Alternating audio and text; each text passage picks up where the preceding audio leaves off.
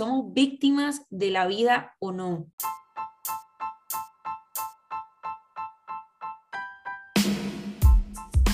¿Qué tal, mi gente bonita? Les saluda su amiga Shakira Morales. Gracias por acompañarme en este espacio donde comparto con ustedes todos esos temas que de cierto modo desestabilizan nuestras emociones. Y en el episodio de hoy voy a hablar con ustedes si somos víctimas de la vida o no. Mi gente bonita, gracias por acompañarme una vez más en otro episodio de El Salero Dulce de la Vida. Me siento muy feliz de poder compartir con ustedes a través de mi podcast y poder de cierto modo tocar todos esos temas que nos incomodan, que nos desestabilizan nuestras emociones y que en algún momento no sabemos cómo tener el control de ellas. En este episodio quiero hablar con ustedes sobre si somos víctimas de la vida o no.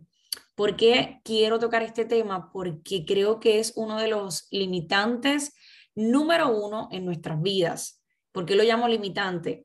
Porque por muchos años decidimos o escogemos el hecho de meter en nuestra cabeza palabras como la vida ha sido dura conmigo, la vida ha sido injusta conmigo, y entonces son ese tipo de palabras que repetimos todos y cada uno de los días hasta que llegamos a creerlo.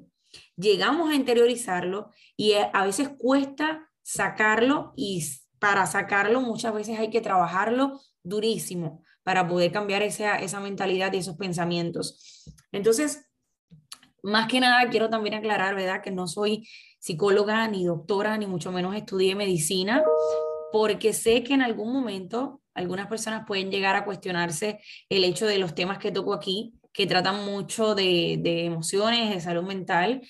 Yo comparto cada uno de estos temas porque son cosas que tal vez he vivido en mi vida, que aprendí a manejarlas, y me siento de cierto modo con el compromiso de poder ayudar a otras personas a que puedan lograr lo que yo en un momento pude lograr, que padecí de ansiedad, de depresión.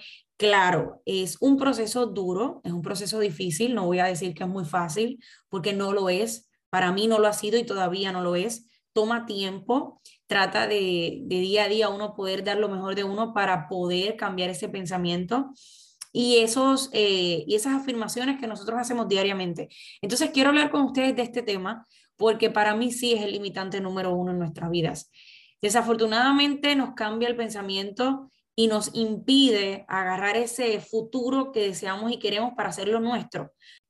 En muchas ocasiones no nos damos cuenta que el ser humano pasa por muchas situaciones complejas y difíciles a lo largo de ese proceso de desarrollo y crecimiento humano.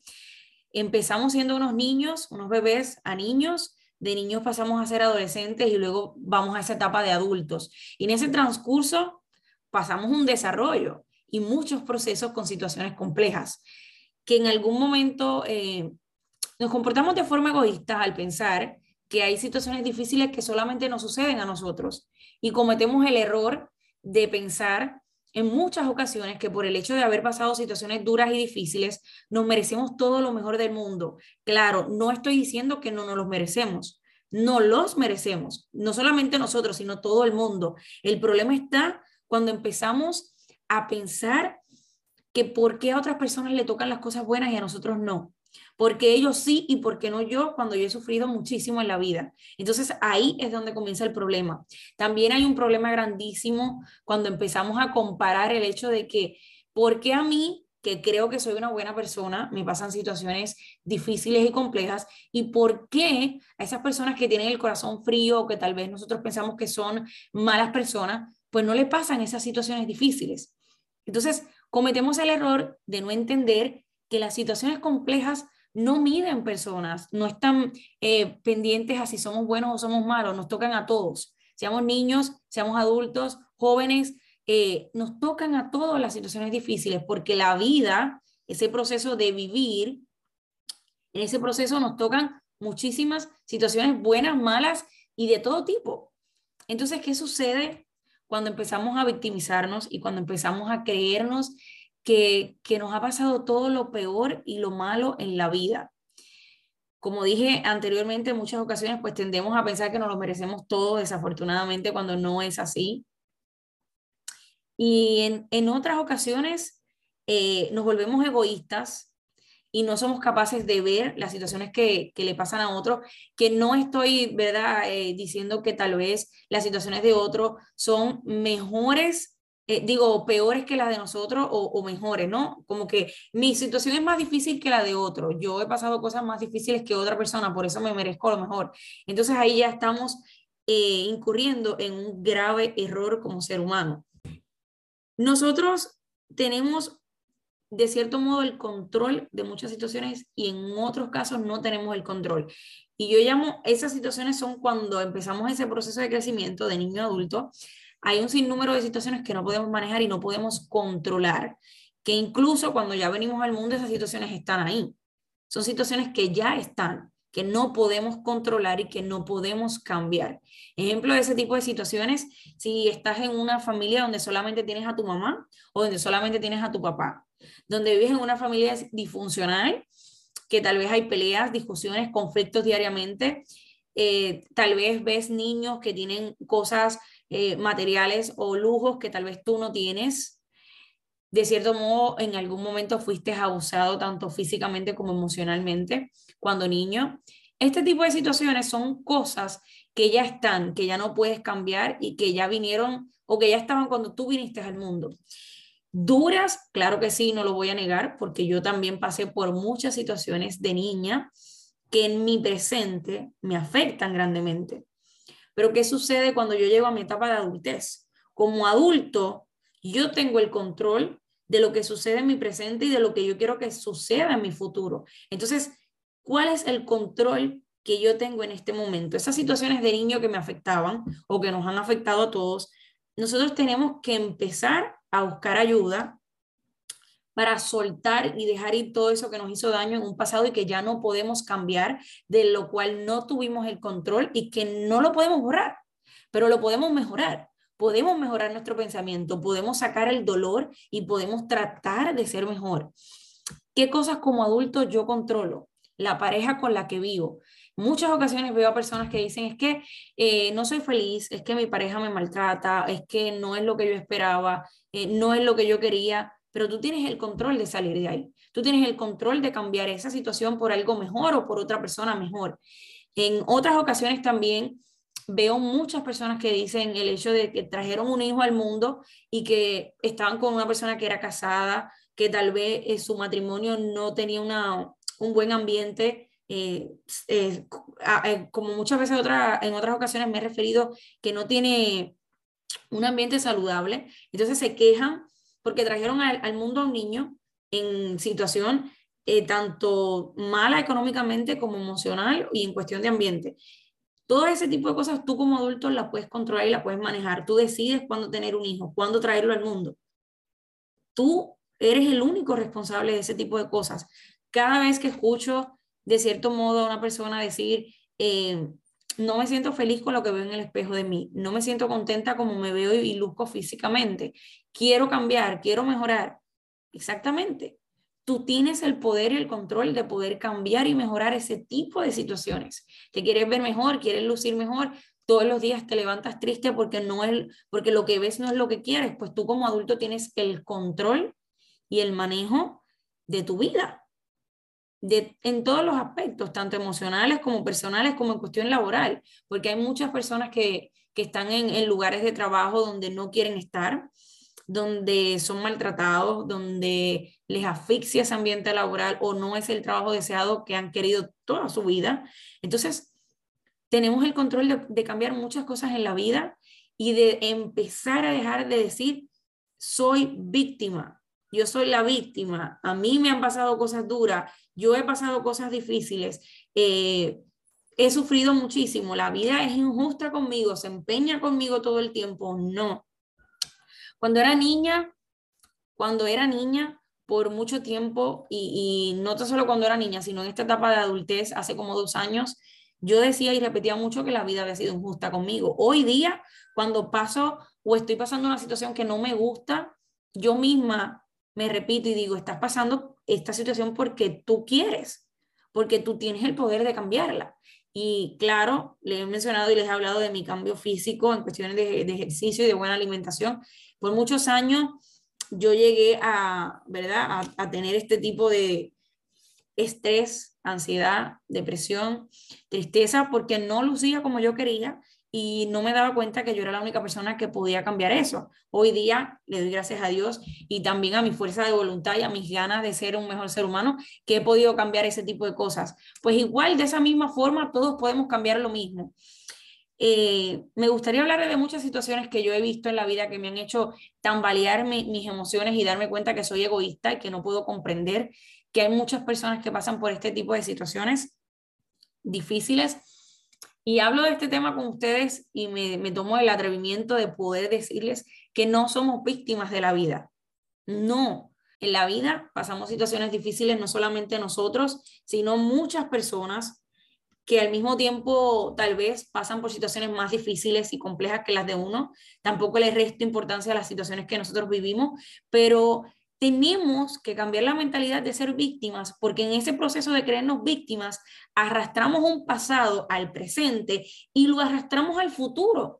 Y en ese arrastre no podemos ser capaces de cambiar la mentalidad y de poder enfocarnos en las cosas que queremos, en los sueños que deseamos y en esas metas que tanto anhelamos. Entonces, en ese proceso y en ese proceso de querer reclamarle a la vida o a Dios de cuán duro ha sido con nosotros, dejamos ir la vida, dañamos nuestras emociones y nuestros pensamientos a tal grado que hay un momento que tal vez pensamos que no podemos arreglarlo, no podemos cambiar de cierto modo ese mindset porque estamos tan dañados que nos cuesta cambiar esos pensamientos. Y se nos olvida tener empatía por la vida, por los demás y por el problema. Porque en muchas ocasiones ni siquiera tenemos empatía por el problema. Todos tenemos que vivirnos cada proceso, sea duro, sea bonito o sea complejo. Tenemos que aprender a vivir el proceso y de cierto modo aprender de cada proceso en la vida. Porque aprender de cada proceso en la vida es lo que nos va a forjar como seres humanos y nos va a llevar a agarrar ese futuro, como dije al principio, y hacerlo nuestro. Entonces, como les dije al principio, para mí este problema de estar diciéndonos día tras día que la vida ha sido dura con nosotros es uno de nuestros limitantes mayores, porque nos, de cierto modo, limita y nos impide cambiar, tener mejores pensamientos, ver la vida de otra manera y poder sacar fuerzas y energía para poder lograr esos sueños que tanto deseamos. Me gustaría compartir con ustedes que en un momento de mi vida también me di cuenta, yo he pasado por muchas cosas en la vida y le he contado, creo que en todos mis episodios vuelvo y les cuento que he pasado por tantas cosas que creo que ya están cansados de escuchar lo mismo, pero sí he pasado por cosas bastante complejas.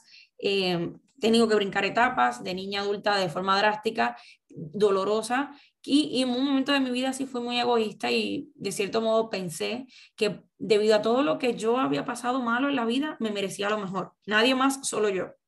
Y no es que no me merezca lo mejor, es que tengo que trabajar por lo que quiero.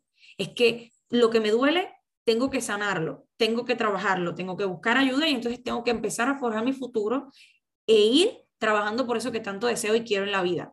Entonces, en ese transcurso de yo aprender y empezar a nutrirme y aprender en la vida, veo que una amiga bastante joven que tiene mi misma edad, a través de las redes sociales, que está padeciendo una enfermedad como lo es el cáncer, que te roba tus sueños, te quiere venir a robar tu vida.